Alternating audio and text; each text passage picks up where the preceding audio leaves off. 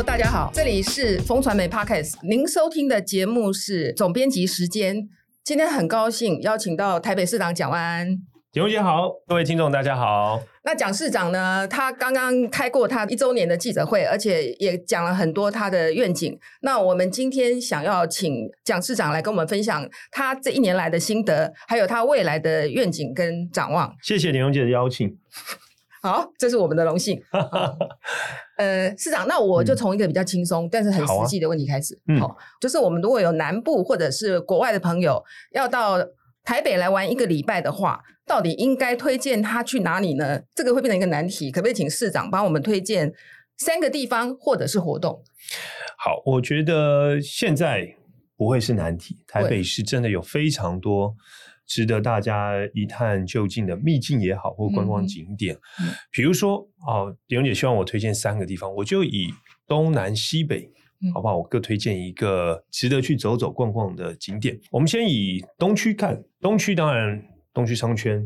哦，非常热闹。当然，过去一段时间可能一度没落，但最近这几年我慢慢让它复苏。嗯、所以在东区 SOGO 后面，我们正在进行一个叫做柳工绿廊道的计划。哦、嗯，这个工程，我觉得未来改造啊、哦，它就会形成一个非常漂亮、可以徒步绿化的廊道。嗯，那过去它这边是柳工公园，还有底下柳公圳。对、哦，那我们当然是以现在在捷运中山站、新中山这边。做一个参考，但未来东区后面这个柳公绿廊道，它的腹地更大，嗯哦，而且道路更宽，好，那大概两周前我实际去看，去走了一遍，他们帮我解说新工处说明他们现在工程进度，未来如何改造，届时我认为会非常的繁荣，而且带来非常多的人潮。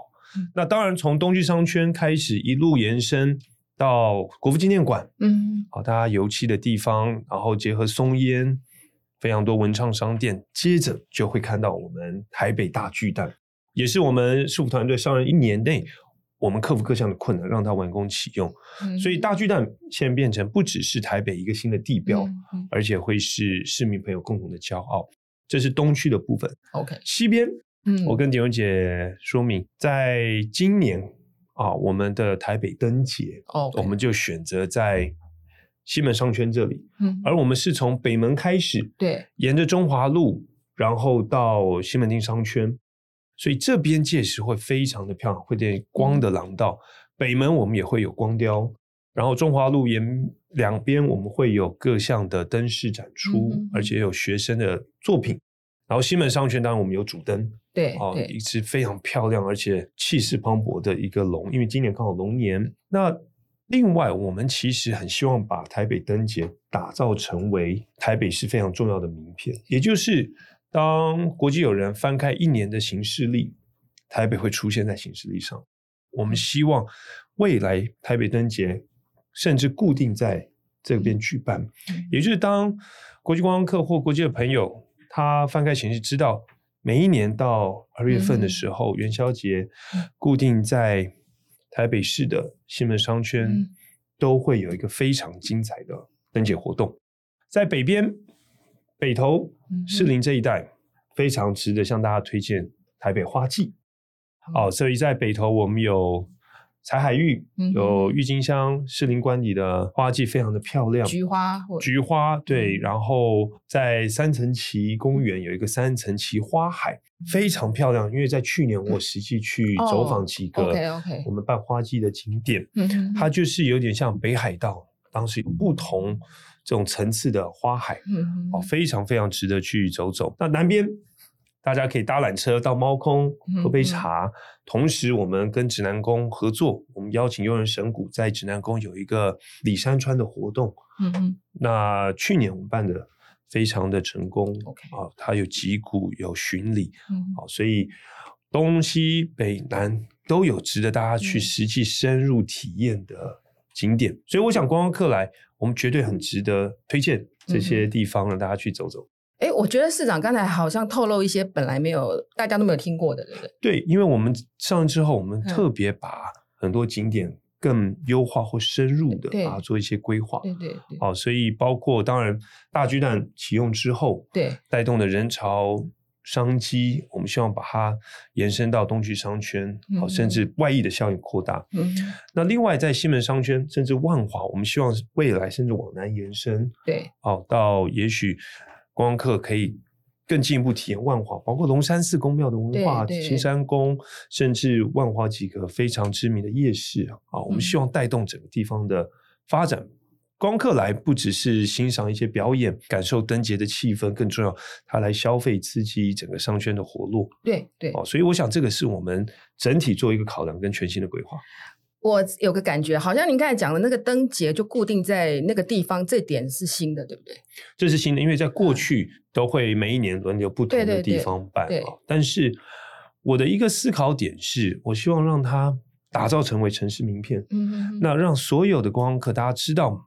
每一年灯节就是来到这个地方，嗯，哦，那当然我们希望每一年会有创新的做法，嗯、一些亮点来进来，而且甚至结合不同的团体，好、哦，然后把它规模慢慢的扩散，啊、哦，我们会朝这个方向来进行。我觉得这个 idea 也非常好。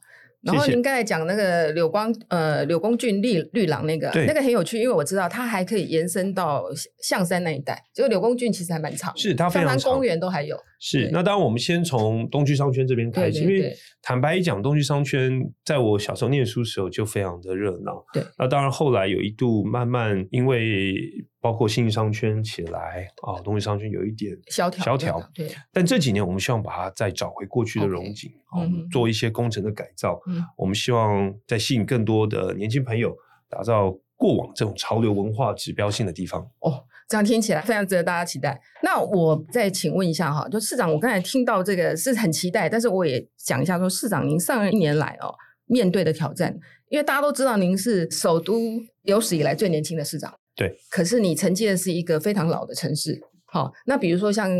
去年 我在想，大家都没有想到台北市居然出现天坑，而且一出现就出现八个天坑，而且还有房屋倒塌，它可能是跟建商施工有关，但是也很多是跟原来的道路的建设，好，或者是跟气候的变迁有关啊。那市长这个方面，如果说市长将来想要把台北市发展成一个国际人才都愿意来都市，这个安全是重中之重啊。对，那这个部分市长有没有，就是说针对这一些呃事情，有没有做一个全盘的检讨或改善？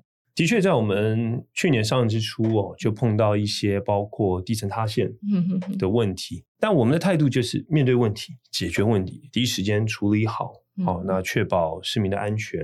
当然，我们也即刻做了一个全面的检视跟盘点。我们希望不只是每一次针对发生的这些塌陷啊来做紧急处理，我们希望做一些预防啊。因为坦白讲，台北市的确。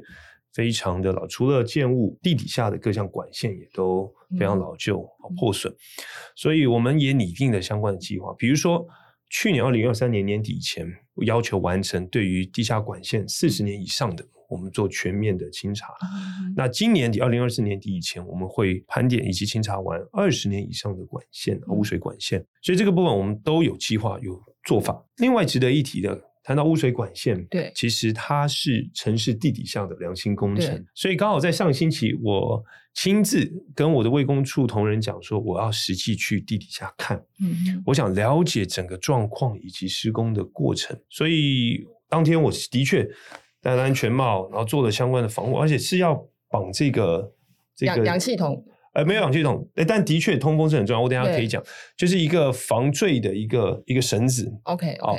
因为为什么呢？到了地底下十四公尺深的地方看这些污水管线施工的工程，那后来我碰到我们卫工处一个非常资深的同仁哦，他已经服务四十多年，他看我他就说，他看到第一个台北市市长。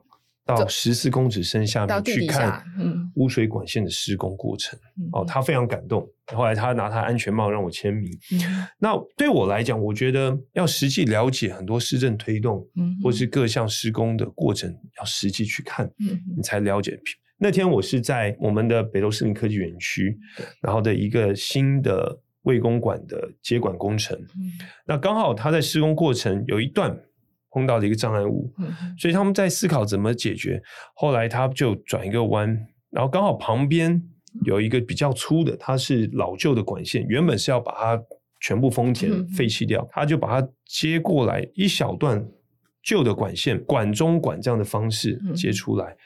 嗯那我就看这个转接的过程，所以刚好这边有一个照片，其实也还没有正式对外公开，那就潜到十四公尺深的地方。哦，所以他们平常就是要在几乎到十四公尺，对不对？平常他们的污水下水道的施工的时候，而且我可以跟李蓉姐讲，嗯，那个施工环境真的非常的恶劣，嗯，因为是污水管，嗯，所以它那个味道非常的重，对，对，就是很臭，对。另一方面，阴暗潮湿，对。好，所以施工同仁跟我讲，他们常常下去之前哦，可能要先上厕所，然后下去整一段时间，那个环境是非常的辛苦。所以后来我就跟这些施工同仁慰问啊，谢谢他们为台北市第七大工程进行了这么多的付出。另外也值得提一点，其实上任之后，我也告诉卫工处的同仁讲，我们希望能够结合很多的科技、数位治理的概念，所以。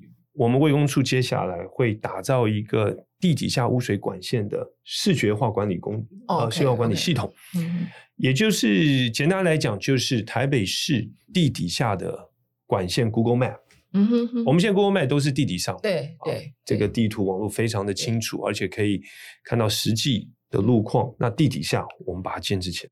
题外话，就是上次那个呃，刚才不是发生气爆嘛？重大气爆，重大伤亡。然后那个时候，我就记得有听说，台北是希望能够建立一个地下管管线的一个一个图。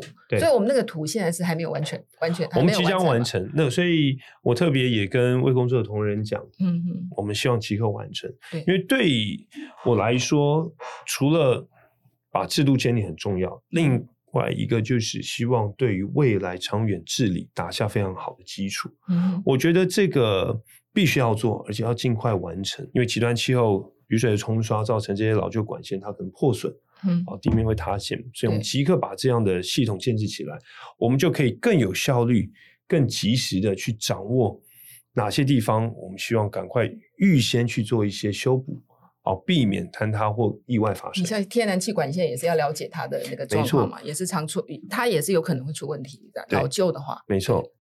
我们再补最后一题好了。好，就是因为今天市长好像接下来还有行程，好，在最后一题就是还是问一下市长的风格啦。嗯，因为我看你前几天上那个文倩姐的节目，对，哎，他有问你说你人生的一个，就是对你人生的一个期许，你有提到那个贝佐斯，对，呃，讲的说。呃，聪明是天赋，但是善良是一种选择。对，好，那这你这样子的一个对自己的期许，我觉得非常好，因为很少会有政治人物把善良 当做一种他的目标嘛。您这样的风格会不会有一点怎么讲？就是说，因为毕竟你是要带领一个呃上万人的一个机构，那里面未必每个人都同心同力。那如果人家觉得你太善良、太温和，会不会太好欺负？这样子？其实带人要带心哦，嗯啊，我觉得对我来说，市府团队大家向心力非常非常重要，嗯，把大家的心凝聚起来。当我们设定目标确定以后，大家就是全力以赴。嗯，那这个过程当然我们就会要求，嗯，但在之前我们充分的沟通跟讨论，嗯，我觉得沟通非常重要。嗯，所以为什么我讲聪明是一种天赋？但善良是一种选择，展现聪明这是很容易的事情。但是当你面对关键时刻要做出对的决定时候，这并不容易。这叫选择，这要做一个决定跟判断。举例来讲，我跟局处首长，我们回归体制，把很多重要的决策，我们回到市政会议上面，OK，来讨论，来决定。那这过程当中，大家可以充分的交换意见，也就是。我们市政会议大家讨论，不同局处首长，即便可能不是他原本主管的业务，但他都愿意表达他的意见跟看法。嗯。我觉得这个非常好，大家会主动提出意见，因为大家都是为这座城市好。嗯。我们希望我们决定的方向是成就这个城市，而不是成就一个人。OK，好，所以我觉得现在这一年下来，我们团队向心力非常强，而且大家都有共同目标。嗯，好，所以也都很愿意。为整个市政推动来付出，所以整个讨论过程我们是非常融洽，嗯，啊，大家很主动提出意见，嗯，啊，然后当最后排版确定，大家就是全力往前冲，嗯，好，那这个过程我们当然就会要求一定要做到决定的目标，所以我觉得这个是目前整个团队大家在推动市政上面会更有效率、更有动力，啊，我觉得这个是这一年下来。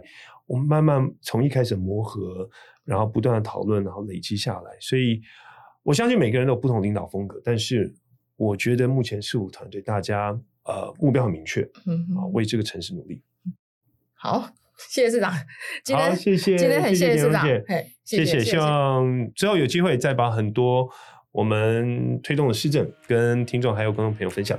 对，希望下次市长有更多的时间可以跟我们分享他的。对对对，谢谢，好，谢谢大家，谢谢，谢谢。